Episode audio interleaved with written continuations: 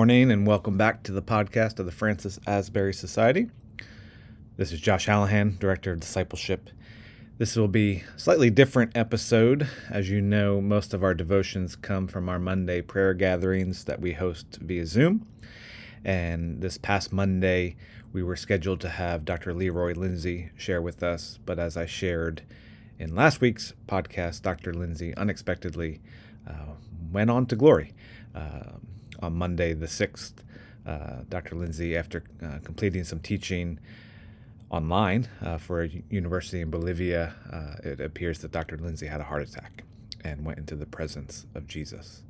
And so on Monday, the 13th, we gathered online to celebrate Dr. Lindsey's life and to pray together. And I did record that session, but afterwards just felt that that needs to stay in house um, among among our community here. Not that it was anything exclusive. That's not the the intent here.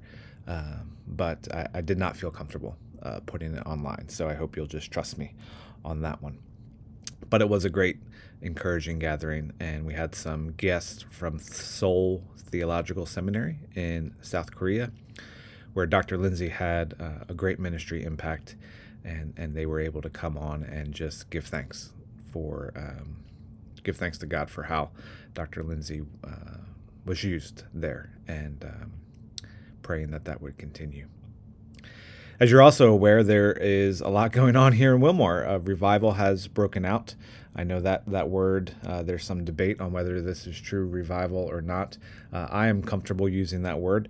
Uh, I, but what I can say is that God is moving in a powerful way. It, it started in such an intimate, beautiful way with our students at Asbury University, and um, that lasted for about two, three days. And then as people began to hear, uh, though many from the outside are now coming in, and God is still moving.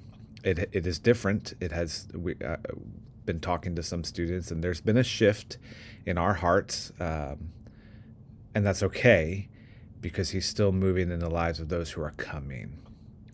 Uh, and so it's just these are uh, interesting days. um, now I did have a devotion planned uh, for um, our, our, our, gathering on Monday, and I shared part of it, not the whole thing. So I thought what I would share for this week's podcast is I will share that devotion that God put on my heart, and it ties into Dr. Lindsey. It ties into the revival that is happening um, at Asbury, and so I will share that with you. And I just pray that it's a blessing. Uh, but let's pray together. Lord, thank you for who you are. We praise you. You are so good and uh, your presence is here even now with us through this uh, medium of a podcast. Uh, we rejoice in, in your presence in Dr. Lindsey's life and how you uh, worked through him. We thank you for your presence at Asbury University here in Wilmore and what you're doing uh, on campus. Um, we're just blown away. And now we just pray as we dive into your word that you would speak into our hearts. Meet us right here, right now whenever we're listening to this, and we thank you that you take great joy in meeting us and revealing yourself to us. Amen. Well, uh, I'm going to read Psalm 27, and um, this psalm was read by a, a, small prayer group that, that was meeting weekly, continues to meet weekly on the campus at Asbury University. I have not had the opportunity to to join them, but I know that they are faithful in, in gathering and praying together and praying for God's presence to be made known in the lives of the students at Asbury. And so on Wednesday morning, uh, before quote unquote revival broke out, uh, this was the psalm that they read. And, and, and I'm not saying that this was, you know, uh, the formula for this to happen. I just think it's significant that this is what they read. So uh, if you have your Bibles and, and you want to turn there, you, you can, or just listen along. This is Psalm 27, and then I'll just talk about some thoughts that God gave me through a couple of these verses. Psalm 27 The Lord is my light and my salvation. Whom shall I fear? The Lord is the stronghold of my life. Of whom shall I be afraid? When the wicked advance against me to devour me, it is my enemies and my foes who will stumble and fall. Though an army besiege me, my heart will not fear. Though war break out against me, even then I will be confident. One thing I ask from the Lord, this only do I seek, that I may dwell in the house of the Lord all the days of my life, to gaze on the beauty of the Lord and to seek him in his temple. For in the day of trouble he will keep me safe in his dwelling, he will hide me in the shelter of his sacred tent, and set me high upon a rock. Then my head will be exalted above the enemies who surround me. At his sacred tent I will sacrifice with shouts of joy. I will sing and make music to the Lord. Hear my voice when I call, Lord. Be merciful to me and answer me. My heart says of you, Seek his face. Your face, Lord, I will seek. Do not hide your face from me. Do not turn your servant away in anger. You have been my helper. Do not reject me or forsake me, God, my Savior. Though my father and mother forsake me, the Lord will receive me. Teach me your way, Lord. Lead me in the straight path because of my oppressors. Do not turn me over to the desire of my foes, for false witnesses rise up against me, spouting malicious accusations. I remain confident of this. I will see the goodness of the Lord in the land of the living. Wait for the Lord. Be strong and take heart, and wait for the Lord. Amen. Psalm 27 uh, I have marked in the margins of my Bible next to verse 4 when it says, One thing I ask from the Lord, this only do I, I seek, that I may dwell in the house of the Lord all the days of my life. And I wrote, uh, That is a bold one thing to ask, right? That, um, you know, this is all I ask, God. This is what I want. Just one thing. I'll be good, that I may dwell in the house of the Lord forever. That's what we want that is um, the heartbeat of us as as, as followers of Jesus. Um, for those uh, in, in, in the more holiness tradition, uh, that's our heartbeat. We want the presence of, of Jesus. We want to be in that presence all the days of our lives. And we believe that this is a prayer that God um, desires to answer and never grows weary. and, and, there's a, we live in an expectation that He wants to answer this, and He does regularly. Sometimes in big ways like a revival, and sometimes in very small and quiet ways, which I'll talk about in a second. But I was thinking that as a as a father, um, my kids, and uh, especially when they were uh, really young, and and uh, my girls are, are still in that that stage of um, just the the strong desire for them to be constantly occupied with you, right? And they want to play with you and they want to do this, do that. Like, let's go, go, go, go, go. And um, how many times did I grow grew pretty tired of that? I love my kids. I love them, you know, to death.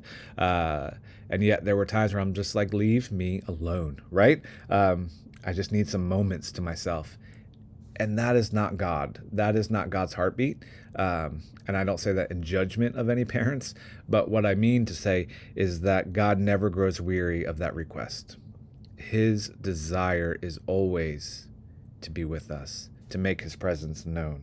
Um, you know, there's other verses seek and you will find, knock and the door will be opened.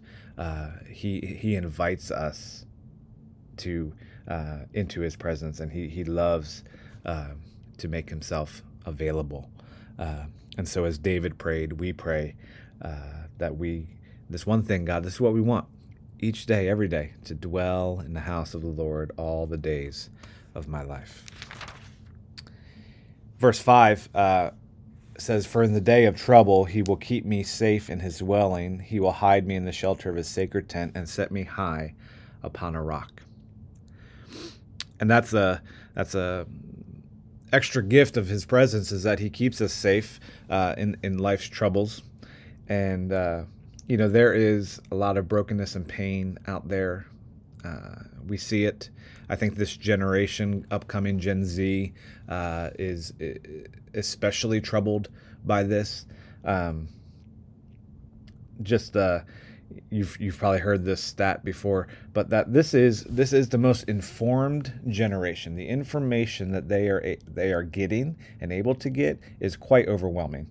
Uh, a stat I heard recently, and again you've probably heard this, but in 1945, the rate that knowledge doubled was every 25 years. Uh, think about that. Every 25 years, knowledge would double. Okay, today, 2023. Uh, it's every 12 hours. Let that sink in. Every 12 hours, information doubles. And probably you listen you're listening to this on your smartphone uh, or have a smartphone right next to you as you listen to this. Uh, so we have access to this information 24 7. That's overwhelming for any of us. And for a generation that is raised with technology, with instant access to this information, you don't need to go to a library. You don't need to go to those old encyclopedia books, right? Uh, you have instant access to this information. That's overwhelming for anyone. And so this generation is is is um, growing in that reality and you couple that with the teaching of our culture of that that truth is relative that it, what's true for you that's great doesn't have to be true for me what's true for me that's great doesn't have to be true for you uh, and don't tell me that there can only be one truth on anything uh, that could be incredibly confused, confusing there was a testimony uh, it was either Wednesday afternoon or Thursday. I don't remember. All the days are blurring together.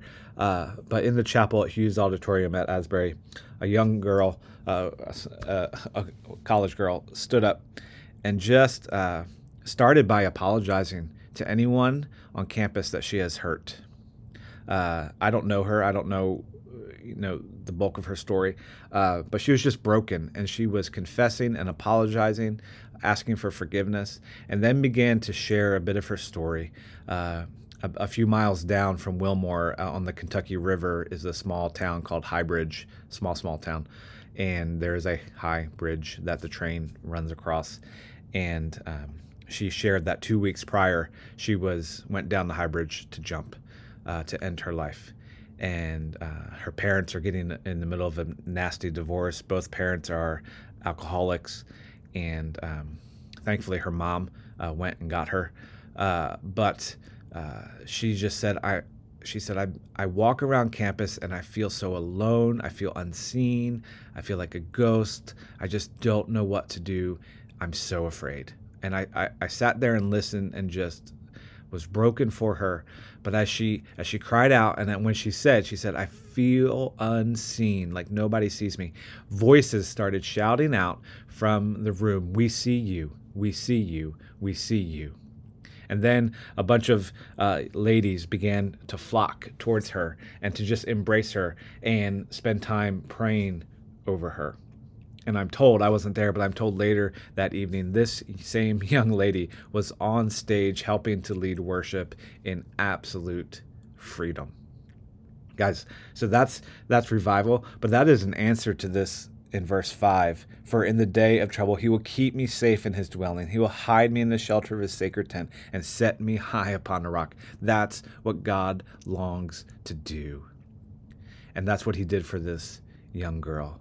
He kept her safe. He longs to do that and then set her high on the rock. I just think of her set high on, high on the stage, um, just worshiping him in freedom.